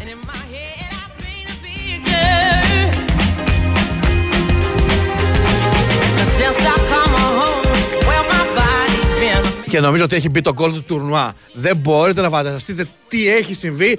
Είναι αυτό που λέμε ότι έχει τέτοια αυτοπεποίθηση. Δεν ξέρω, δεν το μέτρησαν, αλλά έχει κάνει μια περιστροφή στον αέρα. Σηκώθηκε από τον νερό στον αέρα και με γυριστό ουσιαστικά σκοράρι. Δεν ξέρω για ποιο λόγο δεν μέτρησε, αλλά είναι σίγουρα στα highlights. Λοιπόν, τέλος πάντων, θα σας ενημερώνουμε συνεχώς για το πόλο. Πάμε στον Νίκο Σταματέλο, ο οποίος και αυτός από ό,τι γνωρίζω αγαπάει το πόλο ούτως ή άλλως, αλλά για τον Ολυμπιακό θα μιλήσουμε κυρίως και την νίκη του χθες με εμφάνιση πολύ καλύτερη από ό,τι περιμέναμε, νομίζω. Νικόλα, καλημέρα. Καλημέρα Σταύρο. Καταρχάς το γκολ του Αργυρόπουλου ήταν μέσα από τα 6 μέτρα, είχε κερδίσει το φάουλ και δεν είχε το δικαίωμα να φτάρει απευθείας. Α, γι' αυτό είδα, γιατί δεν... Ναι, ο Αργυρόπουλος πίστευε ότι είναι οριακά έξω, προφανώς ο διαιτητής θεώρησε ότι ήταν οριακά μέσα. Είναι ένα κρίμα γιατί ήταν θεαματικότατο. Ναι, ναι. Μπορεί να μην έχω δει ωραιότερο γκολ στη ζωή μου στο πόλο. Έχουν μπει. Ναι, εγώ να μην έχω δει, γιατί δεν βλέπω κάθε μέρα πόλο. Ενώ είναι συγκλονιστικά ωραίο το σου. Συμφωνούμε. Λοιπόν, να πάμε στο χθεσινό Ολυμπιακό, όπου παρουσίασε το 3-1, δεν ξέρω ποιον αφορά και αν αφορά κάποιον στον Ολυμπιακό. Θα μου πεις σίγουρα είναι μια νίκη στη Σκωτία απέναντι στη Ρέιντζερς. Σημαντικό από όποια πλευρά και να το δεις. Και ας μην ήταν φιλικός αγώνας. Και τι θέλω να πω. Έπεσε ξύλο, δεν ήταν... Ναι, δεν ήταν πολύ ευγενικά τα πράγματα. Ναι, σου έκανα λίγο δυνατό το φάουλ, συγγνώμη, θα είμαι πιο προσεκτικός την άλλη φορά. Δεν ήταν οι αγώνες που είδαμε στην Αυστρία, αυτό θέλω να σου πω. Έκανε 6-7 κίτρινες κάρτες. Γίνανε 2 τσαμπουκάδες στο τέλος. Ήταν τύπου κανονικών συνθήκων. Ακριβώς. Αλλά ο Ολυμπιακός αυτό που κρατάνε στο λιμάνι είναι ότι έδειξε ομάδα. Ομάδα με όλα τα γράμματα. Και πρόσεξε, ήταν η περσινή ομάδα συν τον Ιμπόρα, τον Γκίνη και τον Μαντί Καμαρά. Οι υπόλοιποι 8 είναι περσινοί. Mm-hmm. Αλλά δεν έχει καμία σχέση αυτό που είδαμε χθες με 8 στους 11 από την περσινή ομάδα με το... Με το πώς βλέπαμε τους 8 αυτούς πέρσι. Ακριβώς. Είδαμε ένα σύνολο στο οποίο ο Μαρτίνες δίνει ταυτότητα, αυτό που ζητάει από την πρώτη μέρα που ξέραμε πως παίζει, ότι θέλει να πιέσει ψηλά, να δυσκολέψει την κυκλοφορία μπάλας στον αντίπαλο, να πιέσει, να κλέψει μπάλες, να δημιουργήσει στη μετάβαση κινδύνους για την αντίπαλη άμυνα. Το είδαμε και χθες. Και απέναντι σε μια ομάδα που δεν είναι και τυχαία. Δεν είναι δηλαδή αντίπαλος χαμηλής δυναμικότητας. Και το είδαμε στο μέγιστο βαθμό από τον Ολυμπιακό. Και νομίζω ότι αυτό είναι που ικανοποιεί σε μεγάλο βαθμό τον Ισπανό προπονητή. Mm-hmm. Και πρέπει να υπολογίσουμε ότι ήταν μια ομάδα που λείπουν βασικοί παίχτες. Που λείπει ο Φρέιρε, που λείπει ο επόμενος κεντρικός αμυντικός, εξτρέμ επιθετικός. Βασικοί παίχτες που έλειπε ο Χουάντσο χθες, όλα αυτά πρέπει να τα βάλουμε στην εξίσωση. Τώρα δεν έκανα αναφορά στην μεσαία γραμμή, για ενίσχυση στη μεσαία γραμμή. Γιατί ο Μαντί Καμαρά έδειξε σημάδια από τον καλό Μαντί Καμαρά που ξέραμε στον Ολυμπιακό. Δεν σου λέω ότι θα μείνει 100% στον Ολυμπιακό, Αλλά εκεί που δεν υπολογιζόταν πλέον μπαίνει σαν σκέψη. Ναι. Δεχτήκαμε γκολ και άμεσα με τον Γενιδουνιά κάναμε πάλι το 8-3, ναι.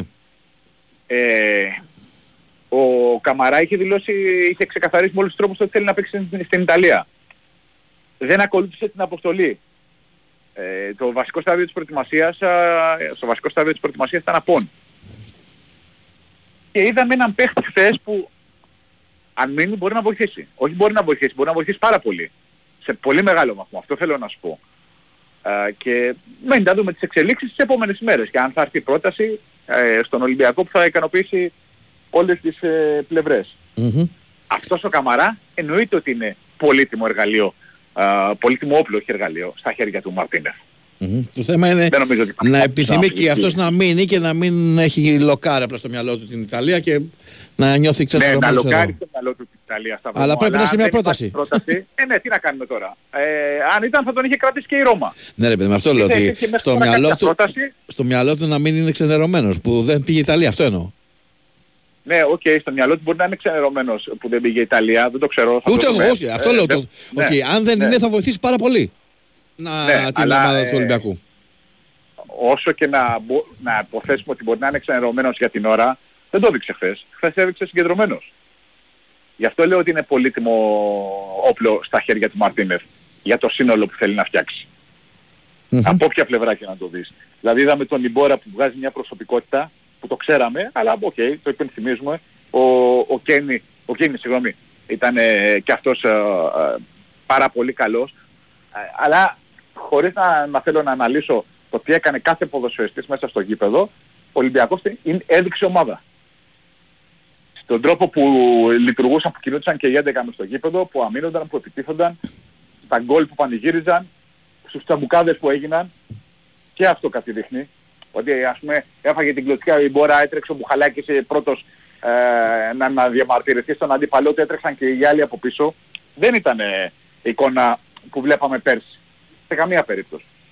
Και όλα αυτά είναι αποτέλεσμα Κορδόν και Μαρτίνες. Γιατί έχουν επιβάλει μια πειθαρχία στην ομάδα σε όλους τους χώρους. Στο ξενοδοχείο, στα ποντιτήρια, στον πάγκο, στο γήπεδο, παντού. Και γι' αυτό δεν συγχωρούν παραπτώματα και ο Ρέαμτσουκ πήρε το δρόμο της επιστροφής. Προτάσεις για το Ρέαμτσουκ υπάρχουν. Έρχονται. Αυτό δεν σημαίνει ότι θα λειτουργεί όπως θέλει στην ομάδα. Το πειθαρχικό παράπτωμα τιμωρήθηκε αρκετά αυστηρά από Κορδόν και Μαρτίνες. Τον έστειλαν πίσω Αθήνα. Και αυτό είναι μήνυμα προς όλους. Αυτό είναι το θέμα.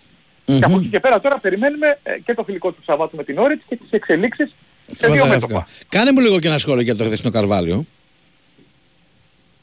Ο Καρβάλιο, αν θυμάσαι, το είχαμε πει ότι είναι από τους παίχτες που κέρδισαν τις εντυπώσεις στην προετοιμασία. Πράγματι.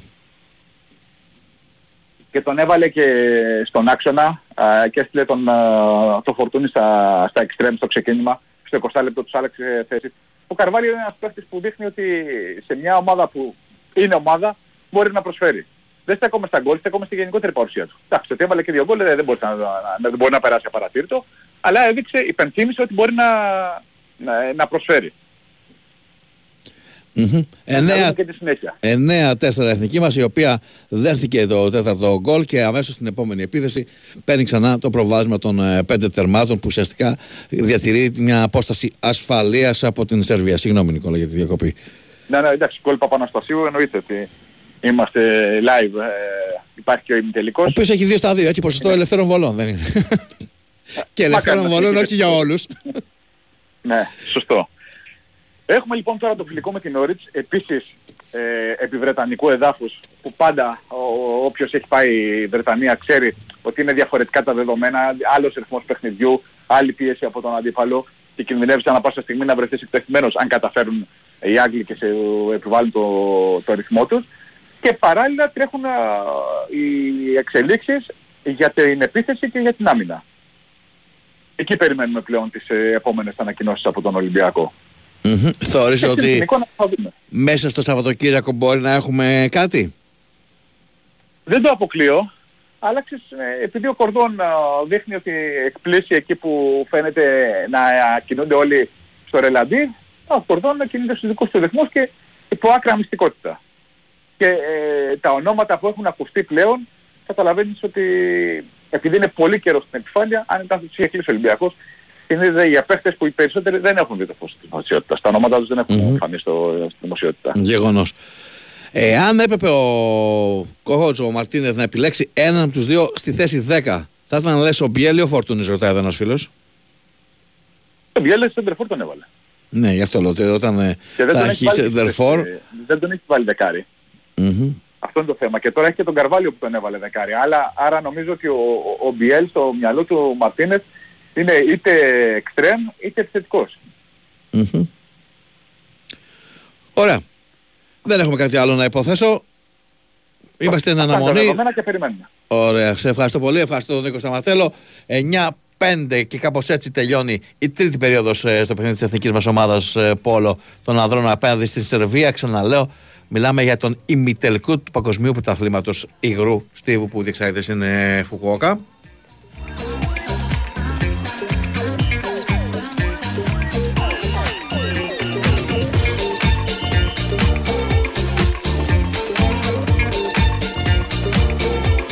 Ακολουθεί διαφημιστικό μήνυμα, παίζει στην Big Win για τις κορυφαίες επιβραβεύσεις, το ατελείωτο live streaming και το Build a Bet που συνδυάζεις πολλές επιλογές από τον ίδιο αγώνα σε ένα στοίχημα. Ρυθμιστή σε ΕΠ, συμμετοχή για άτομα άνω των 21 ετών, παίξε υπεύθυνα, όροι και υπερποθέσεις στο bigwin.gr.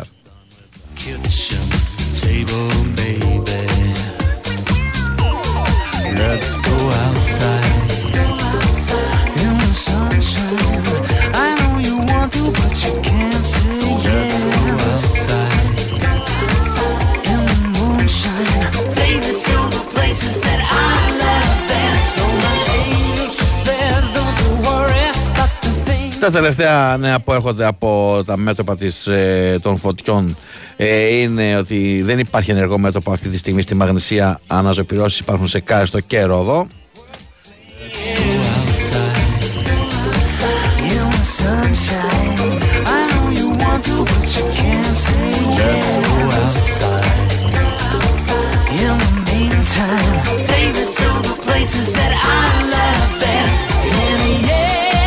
Έκανε και την πρώτη του ανάρτηση ως παίκτης του Παναθηναϊκού ο Χουάντσο Ερναγκόμεθ, ο οποίος έχει ανεβάσει ένα τριφύλι και μια καρδιά.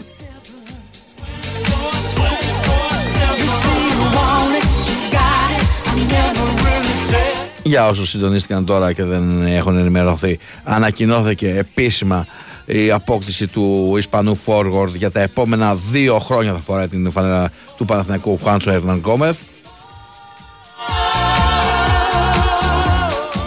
Περίπου 4,5 εκατομμύρια ευρώ για 2 σεζόν θα είναι οι απολαβές του. Και αυτή να αποτελεί την 10η προσθήκη του Παναθηναϊκού σε αυτό το καλοκαίρι. Και αυτό που εκκρεμεί είναι να δούμε αν αυτή θα είναι η 10η και τελευταία προσθήκη ή όχι.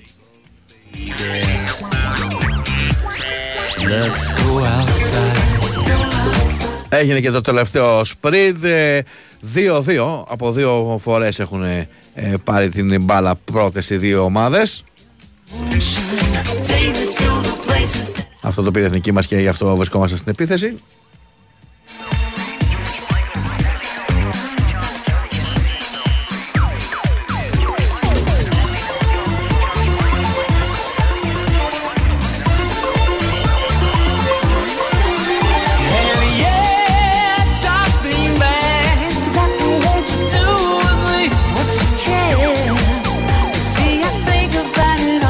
Χαιρετίσματα και στο φίλο τον Μιχάλη που μας ακούει από το Λονδίνο. Ρε, τη Χονδροθύμιο λέει θα πει για τη μεταγραφάρα που έκανε η Καβάλα. Όντως πήραμε τον Σάβα Κέντσοχλου. Έχουμε πάρει και Κουτσιανικούλη, να ξέρετε. Τρέμετε, ερχόμαστε.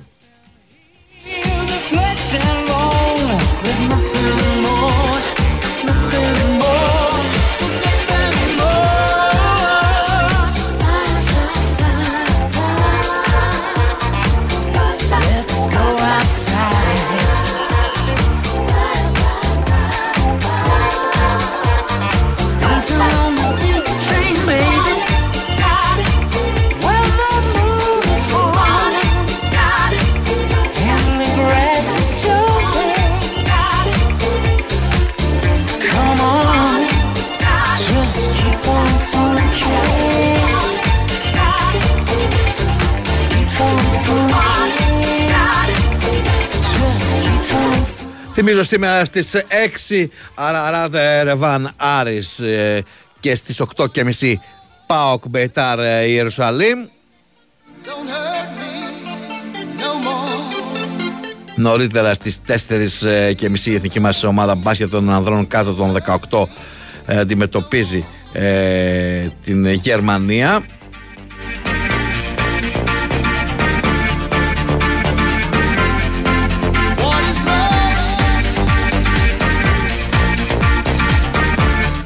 Ενώ από τις 6 και μετά υπάρχουν δεκάδες αναμετρήσεις τόσο για τα προκριματικά του Conference όσο και του Europa.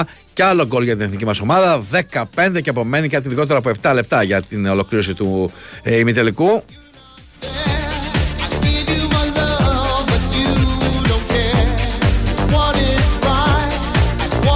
Υπάρχουν έτσι όμως, τσεκάρουν να δουν κατά πόσο μετράει το γκολ ή όχι οι διαιτητές.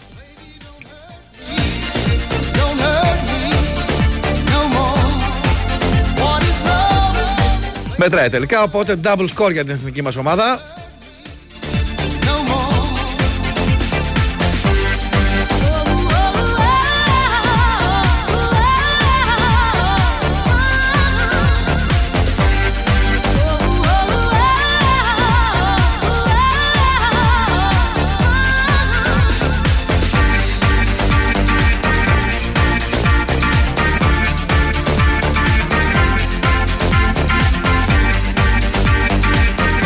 Να ανταποδώσουμε τις καλημέρες και στον φίλο μας ακούγεται από την Oxford.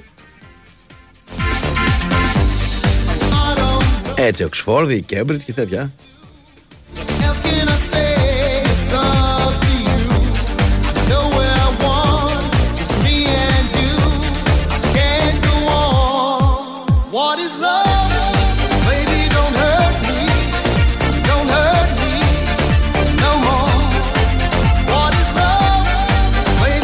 Κι άλλο γκολ για την εθνική μας ομάδα, 11-5 δείχνει η ασταμάτητη.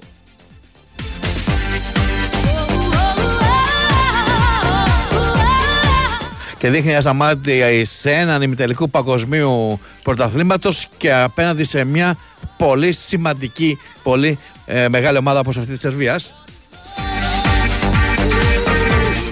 Πάλι ο Κάκαρης είναι αυτός που σκοράρει. 3 γκολ σε 3 προσπάθειες και αυτός 100% προς το επιτυχίας.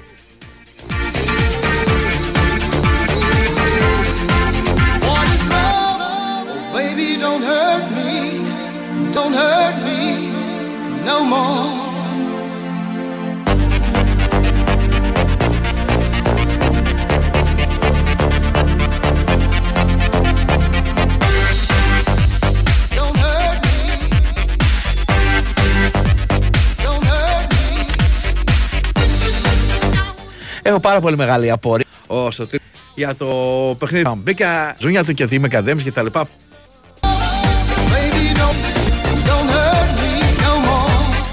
Πρέπει να κάνεις εκπομπή για το γούρι, λέει ο Δημήτρης από την Πάτρα. Όχι ρε Δημήτρη από τα Αγρίνο, ποιον τσάκα να έχουμε πρόεδρο, σε παρακαλώ τώρα. Δεν υπήρξε ποτέ ούτε ως μέλος κάποιας διοίκησης της ομάδας μας ο συγκεκριμένος.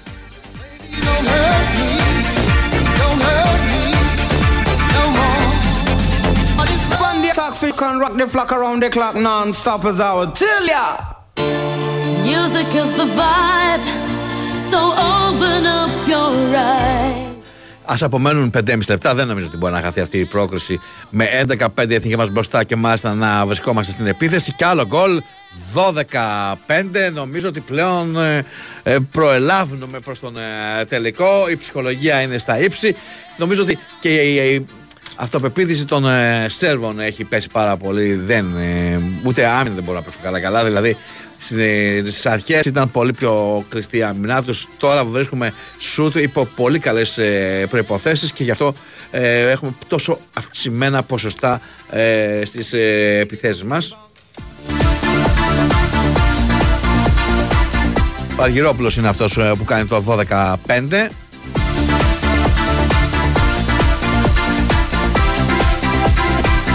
Εγώ σιγά σιγά θα σας αποχαιρετήσω γιατί πλέον δεν γυρίζει.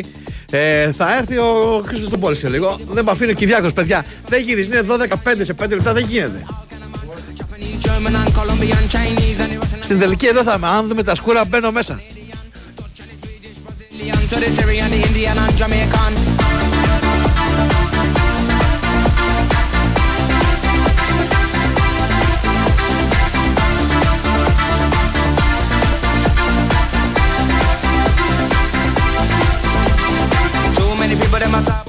Ρε Σταύρο, λέει, στείλε και μια ταπεινή καλημέρα, λέει, στο Ρέντινγκ. Είμαστε, λέει, και εμείς η πλέμπα εκεί κοντά στην Oxford. Μετράει. Εννοείται μετράει. Και στο Ρέντινγκ λοιπόν καλημέρες.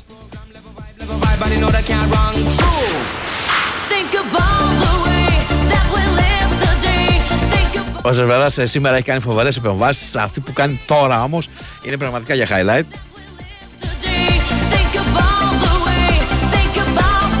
Έχετε, λέει, και δεύτερο φίλο από την Οξφόρδη. Πώς θα γίνει να συναντηθούμε με τον πρώτο? Εμένα ρωτάς. Βρείτε τα μεταξύ σας. Δώστε τώρα ένα σημείο συνάντησης και κανονίστε να βρεθείτε.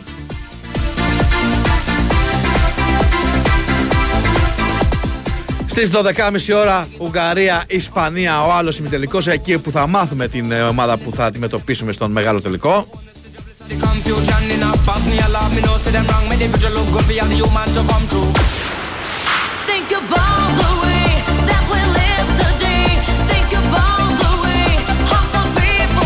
Σταύρο, καλημέρα. Η εθνική ομάδα Πόλο είναι η μοναδική συνεπής διαχρονικά εθνική με διακρίσεις και η μοναδική που πηγαίνει τις περισσότερες φορές και παίζει ως φαβορί. Μπράβο, τους λέω, Μάξε, από το Ηράκλειο.